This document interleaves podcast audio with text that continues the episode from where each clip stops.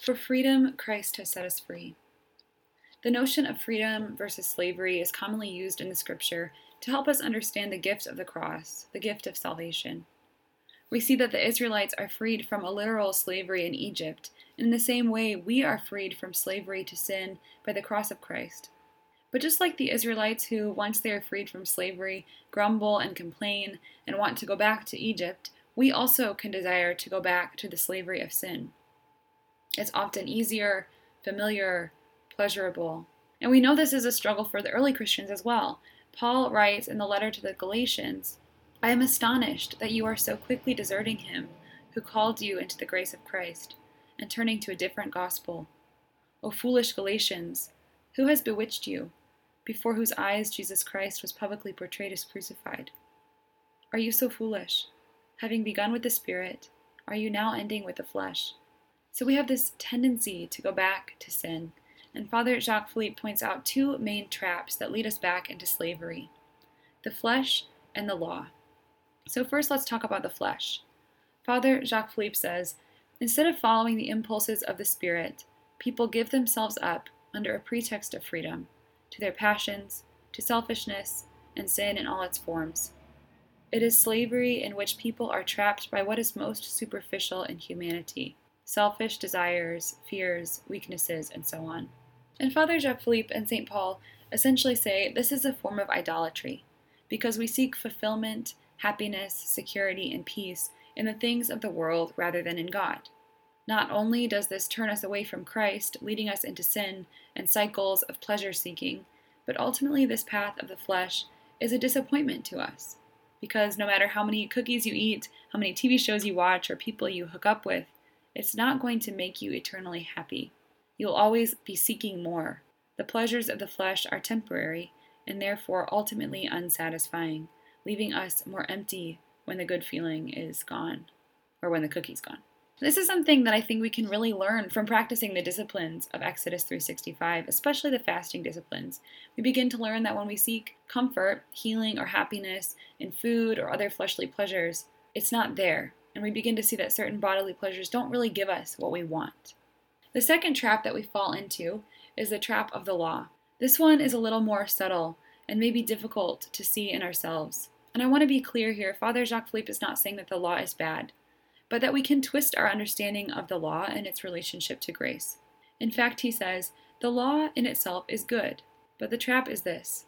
If we take obeying the law as a condition for salvation, we are saying salvation comes not from God's freely given love, but from our own deeds. If salvation is dependent on our deeds, then there is only one place this is going to lead us. That is despair, hopelessness. And it can lead us there in two ways. We can go right to despair, which is the feeling that we can't perfectly fulfill the law, and so we are irretrievably damned. And I see this in small ways sometimes when I talk to people about Exodus, and they'll say, "Oh, I could never do that, right? I would fail all the time." And I'm sitting there going, yeah, me too. But this is the sentiment that it's not worth doing unless I can do it perfectly. And in that idea, there is a fear of not being loved in our imperfections, which is such a strong motivator that keeps us enslaved in fear and enslaved to our sins. The second way we can get to this despair is actually through pride. When we think that salvation is based on our merits, we might see our good deeds and think, you know, I'm doing pretty good, I'm pretty righteous, I deserve God's love and salvation. And this is the sin of pride, which is the sin of the Pharisees. And that will eventually lead us to despair. Father Jacques Philippe says, "It is certain that people who start by priding themselves on their spiritual successes will fall into despair sooner or later. We will sin, we will fall, and when we do, this image that we have of ourselves as righteous and holy will crumble under the reality of who we are." And I think this can be a real trap with Exodus 365. We can fall into this mindset that if I just keep all the disciplines perfectly, get all the green on my spreadsheet, then God will love me. This is not true. This is not how love works.